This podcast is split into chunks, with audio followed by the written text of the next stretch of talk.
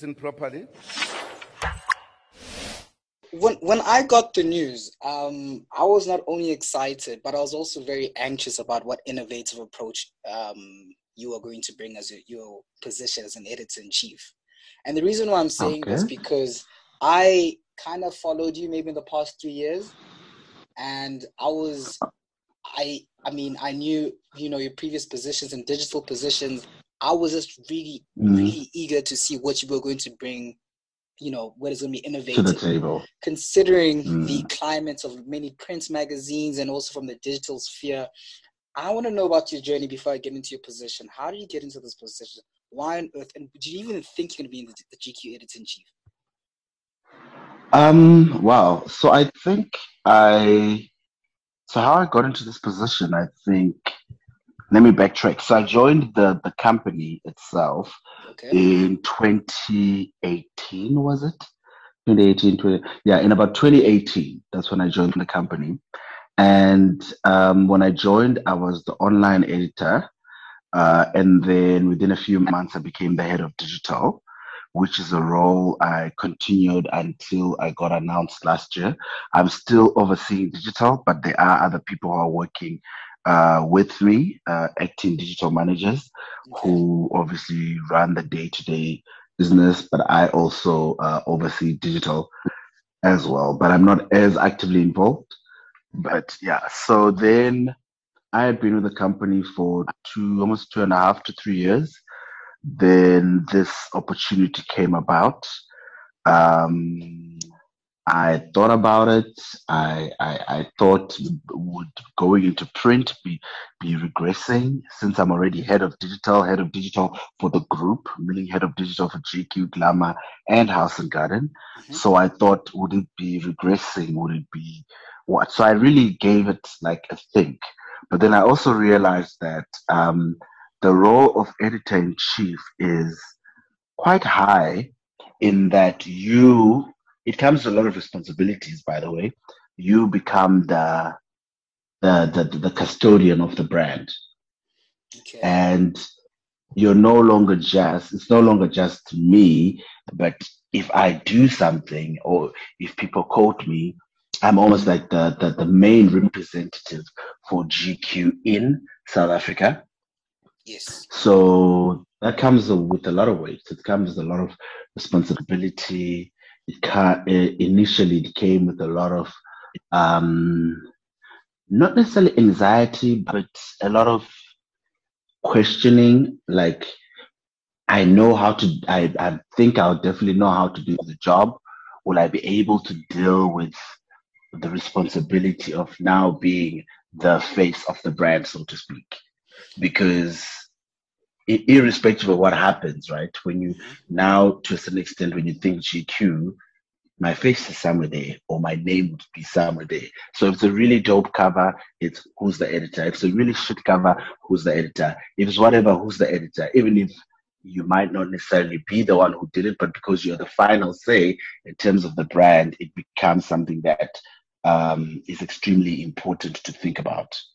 All right, so let's backtrack a bit because I, I get the sense that there's been a lot of digital background that you have, and what you're trying to tell me is that you know you're overreaching into the print media scene. Um, there's, I mean, it's it's the same company, but also the way you approach things is kind of different. Is that, um, is that what you're mm. trying to say? Yeah. True, true, yes. Yeah. And ultimately, when you get into those positions as editor in chief, I'm assuming there's a lot of questions. It's about how are you going to see this? How are you going to, you know, paint this picture differently? How are you going to, in 2021 and beyond, well, 2020 when you came in, how are you going to picture them differently? Mm. I would assume people before you, because I mean, it is GQ, there's a lot of heavyweights. How do you, and again, going back to your innovative approach, because um, before I get there, I know you've been on the ground. There's a lot of things I've seen on you on YouTube. You're very, you know, you're engaging. Unlike your traditional editor in chief, you're more on the ground. Yeah, you're more visible, mm-hmm. and that's one yeah. approach I've seen that you've done differently. Was something I have to applaud because, you know, today we Thank never you. really see that. And you know, like a gatekeeper, you're like yourself, or just somebody who's a custodian, like you've mentioned. Why would you, why are you why do you feel it's very important for you to engage um, and be more visible um, unlike the other traditional edit, you know, your your traditional your traditional mm. editor in chiefs, not just in GQ, but just generally across the the magazine landscape. Mm. Why is that very important to you? Um, I, I think being uh, engaged. Okay, so so engaging came in initially. Obviously, I've worked in print before. Then I've been in digital for perhaps ten years or or something like that. But at the same time, um, I I saw how important it is. So what happens is right, people want to engage with the face, with the person. Um, you don't necessarily have to engage with people or on a one-on-one basis all the time, but people need to be able to see that it's not just just people churning out content. It's not just people who are telling us about what's happening um, that we don't know. They need to know that there's a person behind that persona there's a person behind that brand. And also, sometimes that person has the same questions that we do. The person has the same aspirations that we do. That person has walked a certain type of journey, and some people can learn from it, and I can also learn from them. One of the biggest things I learned was a lot of young men um, have that have dreams of, of, of getting to where I am going way way bigger and way higher, uh, having businesses and all that. And GQ as a brand has been and continues to be a brand that speaks to them. Um, but in it speaking to them, sometimes they also want to be seen. And by be seen, this is what I mean. I mean, when you engage people in conversations that they have interest in, but at the same time, you show the diversity and the range that you have, not only as a publication, but also as well as an editor from time to time to be able to be reachable, uh, almost accessible.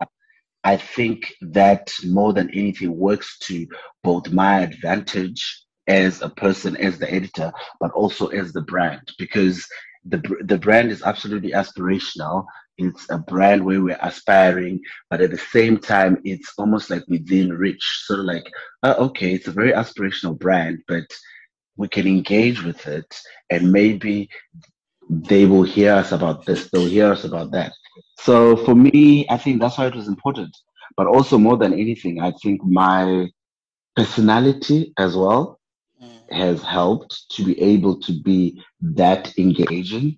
Um, I always uh, laugh with my other editors in chief uh, for our other brands and people within the industry and say that sometimes what happens with me, it might not, it might necessarily look like I'm actively engaging consistently, right? Which is good, which is what I like.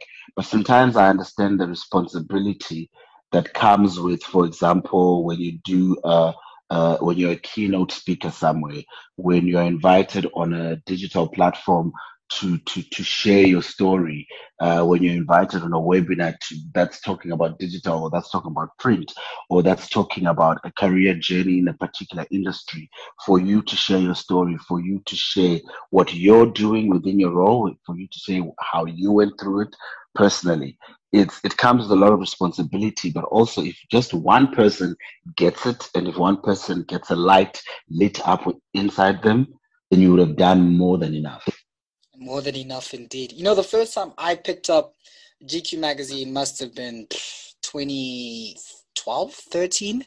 And mm. I hmm. was, yeah, that was the first time I ever picked up one. I saw it in the shop. I was like, you know, this is ridiculous.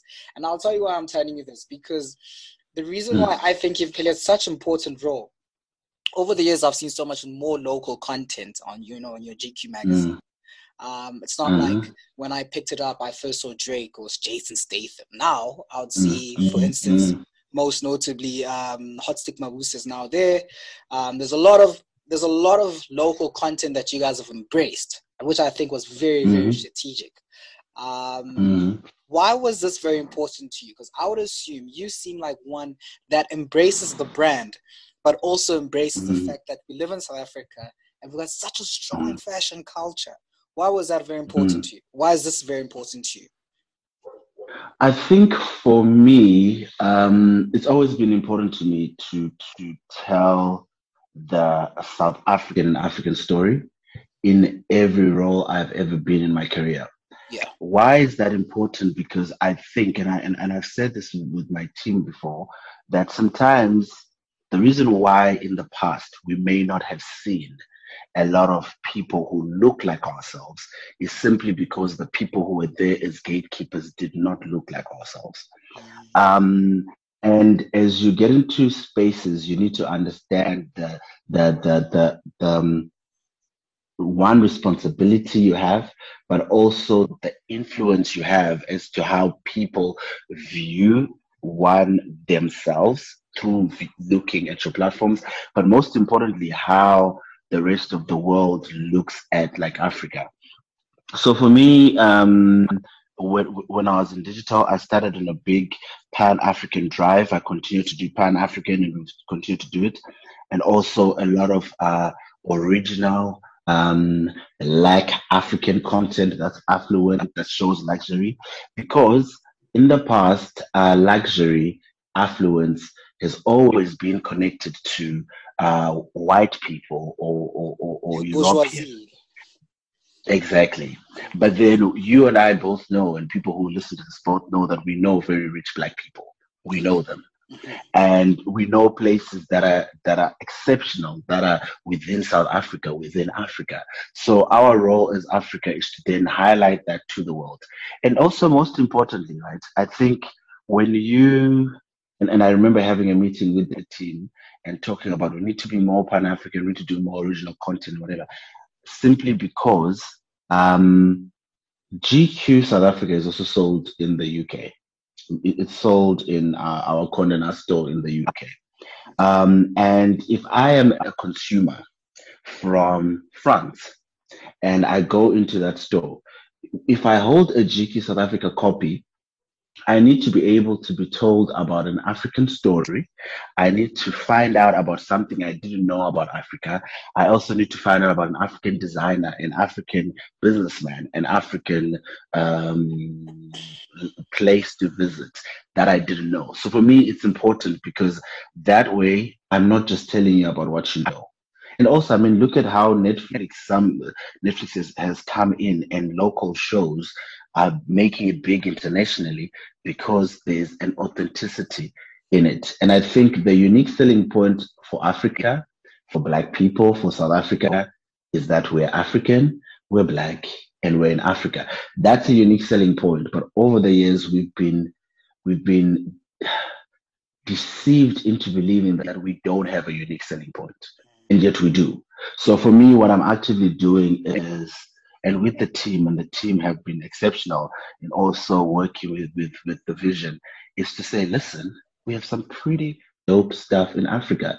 Yes, we'll do Versace. Yes, we'll do whatever because we, we are a luxury brand. But we'll also do MaXhosa. We'll also we'll also do uh, Inga. We'll also do Abatu. We'll also do all these other brands. Uh, not Mabato. So what's her name? Um, Palesa Mokubung, who did the first. Uh, uh, African collaboration with H&M. Yes. Um, so, so all that to be able to do that, it's exciting. And also, right now, I feel like it's Africa's time.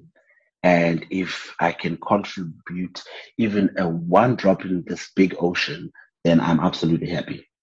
I mean, it sounds to me that you um, you understand the fabric of your audience, but also you know in the same breath you also understand the fabric of your brands and i've always mm, i've mm. always tried to understand i mean you've painted the picture more clearer now i mean the brands like Bathu and MaXhosa, all these brands but i've always tried to understand how would gq find that balance you know because yes you are you know you, you you're going in towards a pan-african thrift which is good.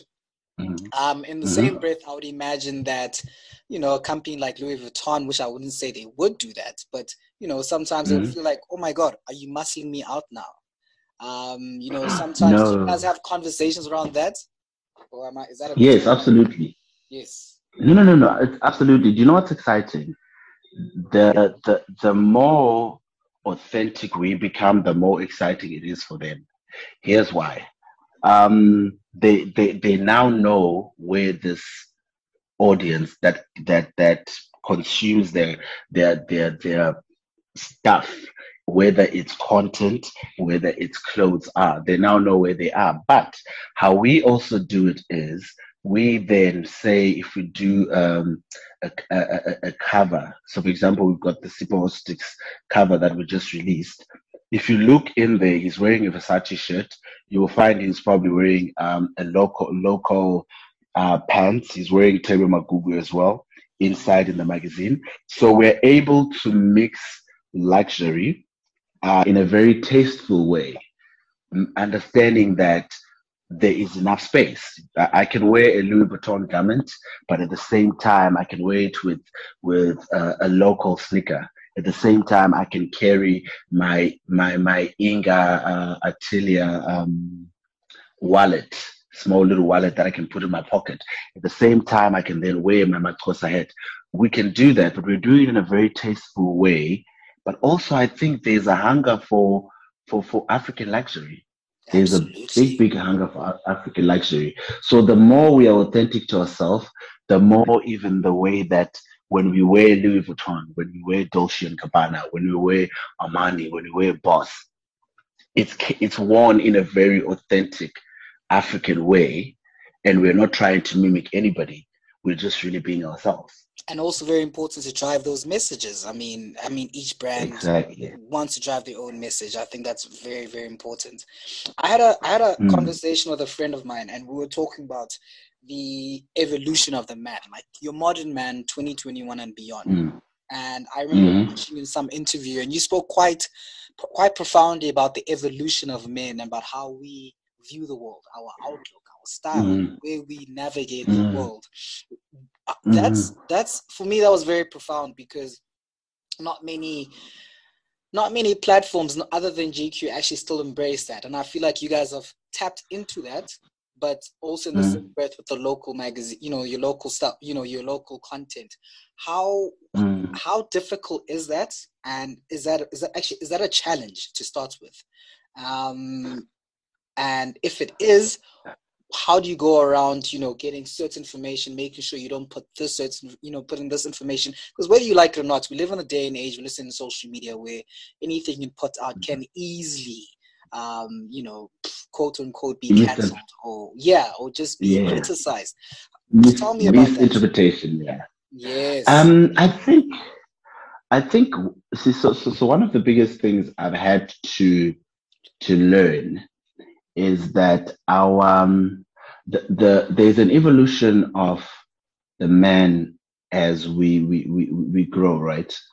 But at the same time, not the African man is no longer one type of guy. And I've had to learn it first and understand it fully so that when we create content, we understand that that's no longer one guy. But when you also understand that, you understand that the world the world is moving in a certain direction. There's certain things that have not caught up with Africa yet. There's certain things where Africa is still very rooted in certain things. And what we do as a magazine, as a brand, whether digitally, whether in print, is we almost push the boundary slightly, but we also understand fully where we're operating from. So one of the biggest things is that understanding that the, the, the, the, the guy has evolved, but as much as he's evolved, he's evolved differently. So if I'm in, say, Maboneng, the, the, the, the guy that I find in Maboneng, say, like, in terms of fashion or what, can be a certain particular guy, but that's not the only guy I'll find in Maboneng. I'll also find guys who are quite conservative in Maboneng. So the challenge is how do we appeal to different type of guys, but also have them feel like we're we're we're talking one language and we're included. So that's really that's challenging. Mm. That's absolutely challenging.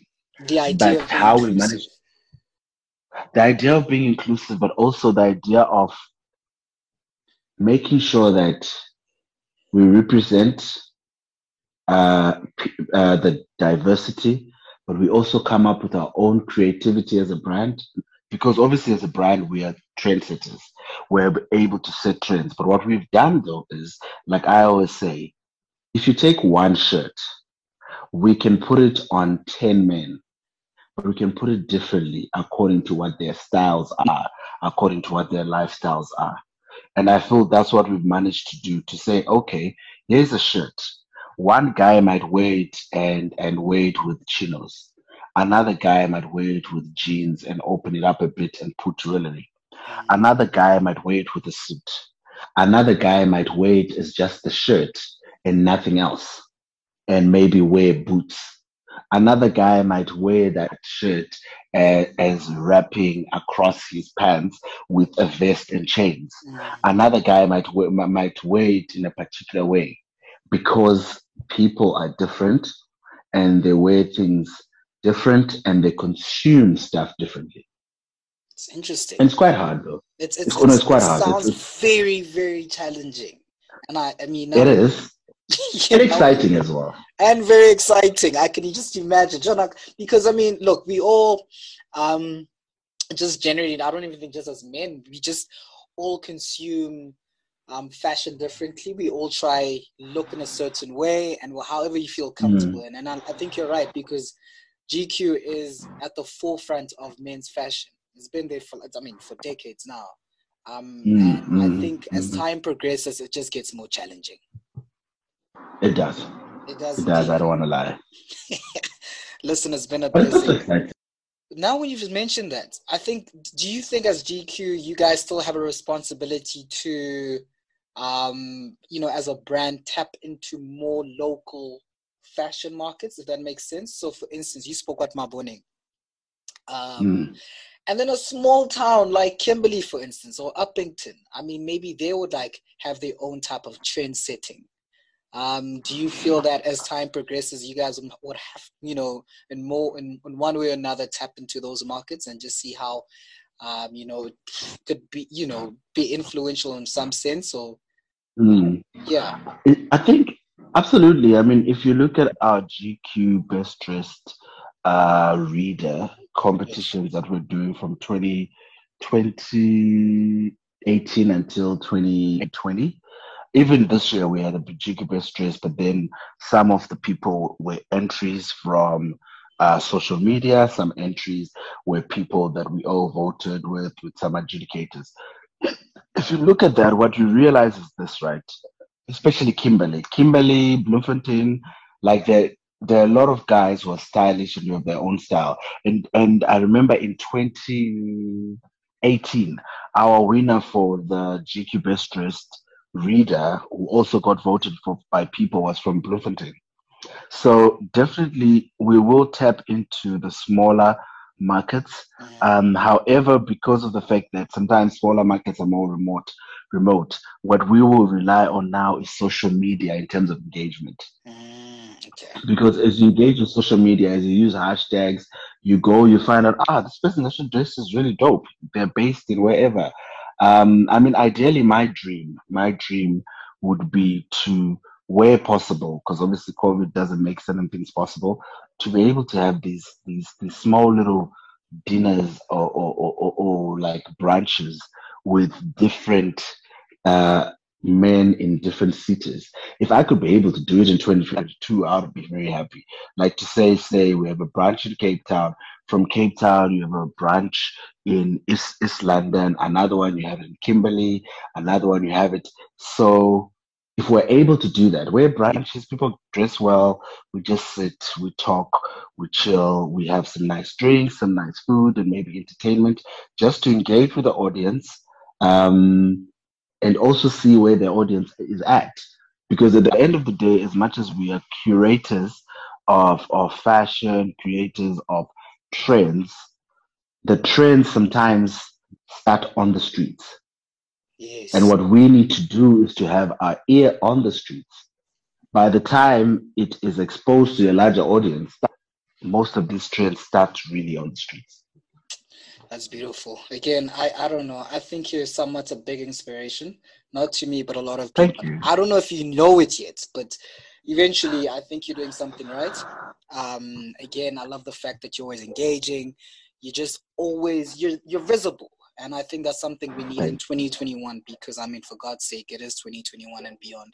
So, nothing but love. Um, I have no doubt you're going to do very well. Um, again, I appreciate it. Thank you so much. No, thank you. Thank you for for your time. Yes. I know it took long to respond to you, but finally got to do it, which yes. I I really do appreciate.